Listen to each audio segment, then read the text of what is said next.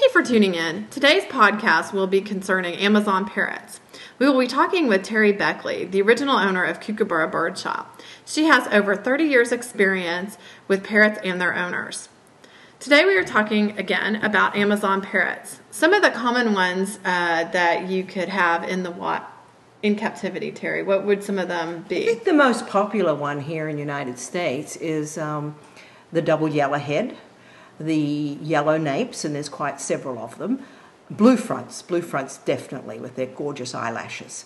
Uh, and then there's the family of the white fronts or spectacled, the orange wing, Uh, Mexican redheads Mexican or, or or green, green cheeks, yes. Which there, uh, of course, I'm from the day when there were millions of those, and they were very inexpensive, being brought in in hordes here in the United States, and now are on the endangered species list. So we must treasure all these wonderful golden gems of South America.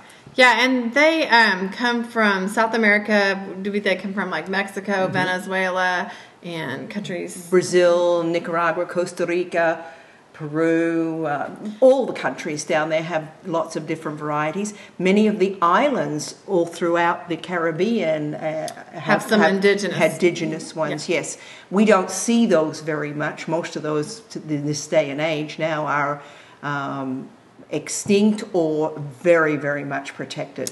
Pretty much what you're going to find are the double yellow heads, the blue fronts, and the yellow napes. If you're you, you can easily find them, uh, depending on the time of year, but you may have to wait six months. But those ones you can pretty much they're bred quite regularly, in- Prodigiously, in, yes, in the yes, United uh-huh. States. Yeah. Um, so some of the things that we're going to talk about today are going to be just just a general overview of the care and the feeding, this cage size, and what kind of stuff we would do with an Amazon parrot. Um, so we have to accommodate what would be like the general size of the birds.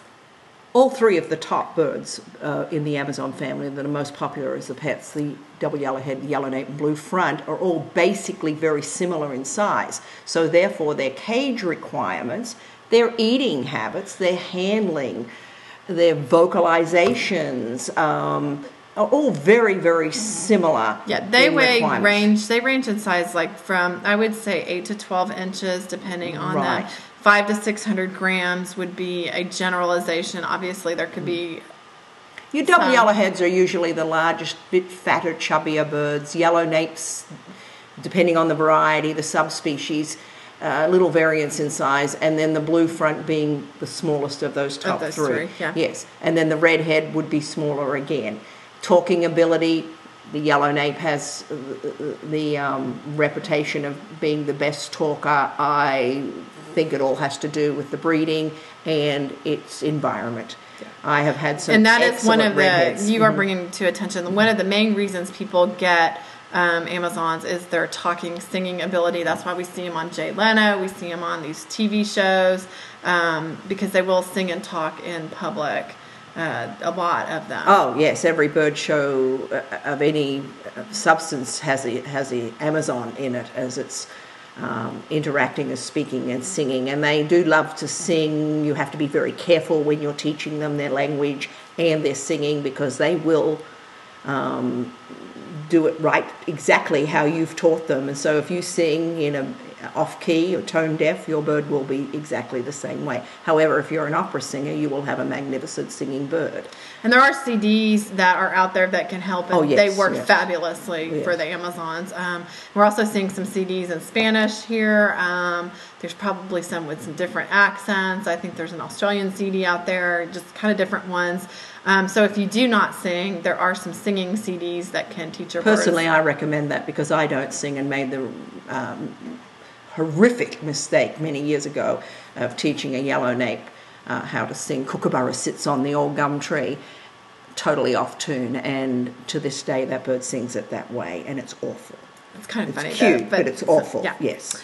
So some of the common problems associated with these birds, um, I would talk about. Well, there's a dietary; they tend to get fat, so you do have to watch their diet and keep it. It's a good idea to have a scale to keep make sure they don't get overweight, and you have your your your vet checks with your vet annual checks will help you with that. Absolutely, absolutely. And I do think that the diet watching the diet. We do tend to overfeed our birds in captivity because obviously they're uh, f- the things we've taken away are flight and foraging and reproduction, and most of the time the birds are just hanging out in their cages. That's getting now to the cages. You need to go with fairly good size cage. What size do you think? I would say about um, 20, a, a standard size is 23 by 32, which would be most manufacturers have that size. Right. With the bar space no wider than one inch. Mostly, if they're 23 by 32, those usually have a three quarter inch width. Um, if you get into the 24 by 36, which is a little bit bigger, um, can be it's an inch bar spacing, but you really don't want to go over that inch because you don't want their heads to be able no, to get out of but there. the, they do love their toys and they love their swings and their acrobats and you it is good to encourage them to be active in their cages when they're alone during the day if, if their folks are at work i have always found with whatever the species species is is when you are interacting with them and playing with them and loving on them and all, all the good things that we do with the joy of birds is doing some birdie aerobics with them as well and making them flap not make that sounds a horrible thing to say but encouraging them to flap and stretch and work their little bodies because they do have the tendency to be perch potatoes. They do love their tucker their food. Um, they can become sort of uh, sedentary so it is up to us to help them um, be the be what they can be. So some of the accessories I would have like toys, and then I would have like a play area outside of the cage Oh, as yes, well. indeed. Yeah. Uh-huh. Um, and then we've got there's some great foraging videos. So making them forage for their food could actually help them eat less because they're actually having to Work for forage, it. Mm-hmm. work for it a little bit. Yeah.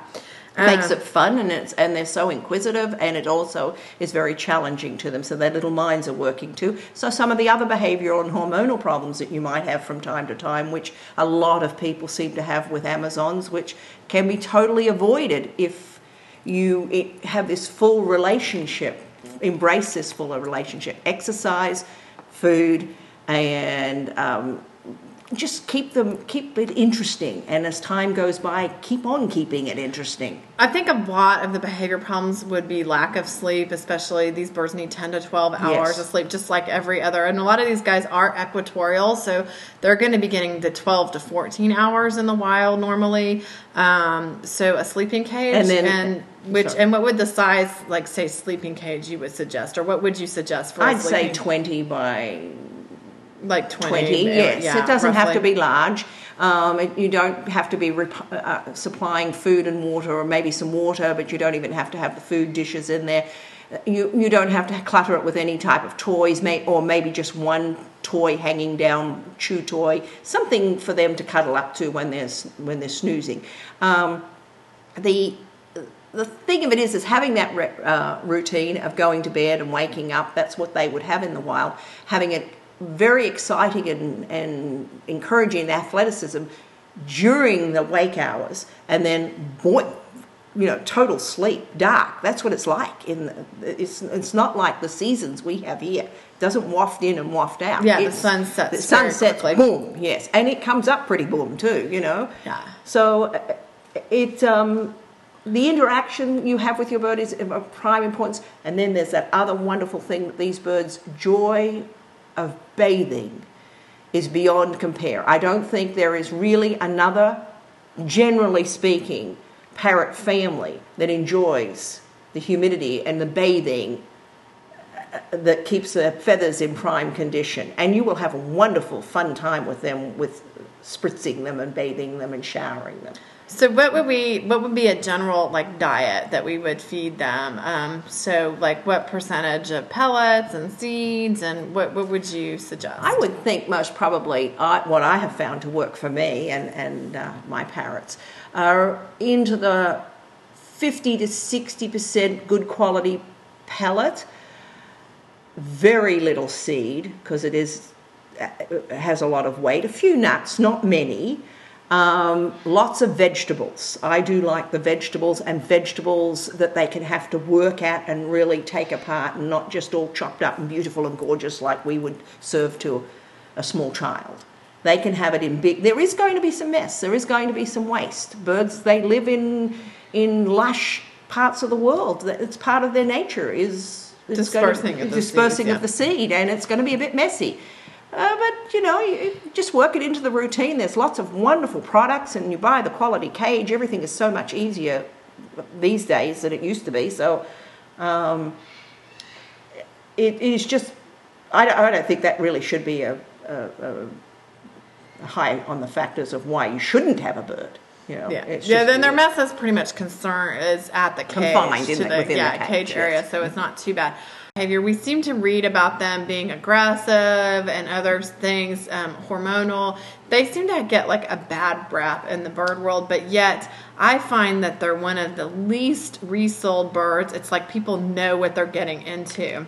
I, I, I agree with that. The, um, the noise level, the hormonal thing we all hear about, I think it. It's- let's we're define what that- let's define what that hormonal means. what that means, uh, what they're doing. Being territorial within their cage, picking certain people at certain times, and they may not even be the same people from year to year that they're extremely aggressive with, and being very territorial and and the dreaded word biting. I personally can think it all can be avoided with correct handling, proper handling, and if you get into it can be avoided to even initiate. But however, if you find you're getting a little, little bit over your head, that's where good behavioural consultation, which Kookaburra of course offers, uh, catch it in the bud.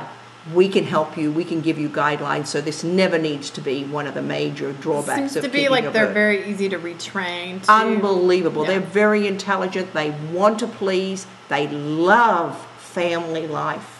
They can be very dedicated single birds too. But I really, I always have, always in my years, felt like very comfortable in where there's families and small children. As long as there's respect and proper handling techniques used, they can more than any other species, I have seen these go.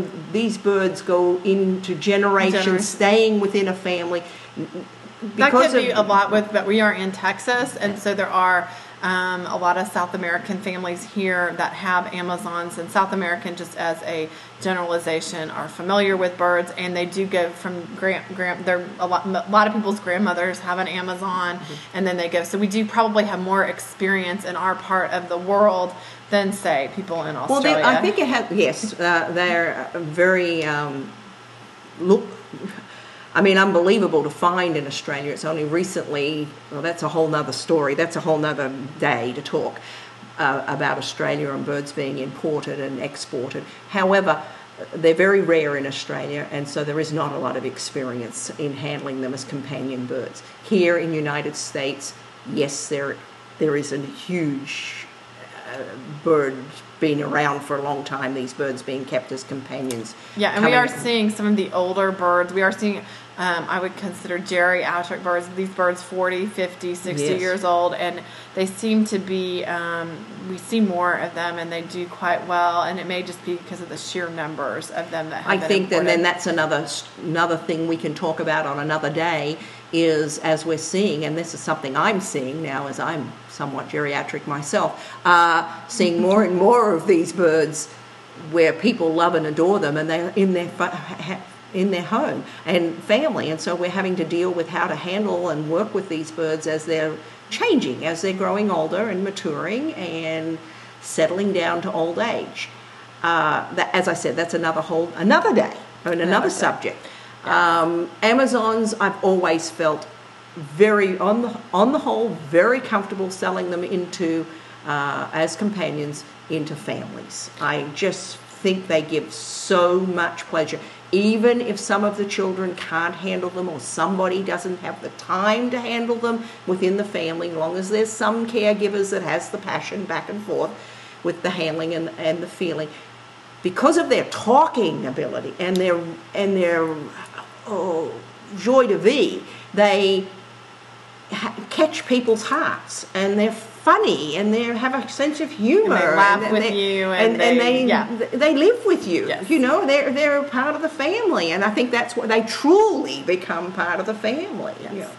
So, in conclusion, I just wanted to thank you for being with us today. And if anybody has any questions, you can call or email the store. The information is in the uh, description of this podcast. And you can go to our website at kookshop.com, spelt K O O K S H O P dot C O M.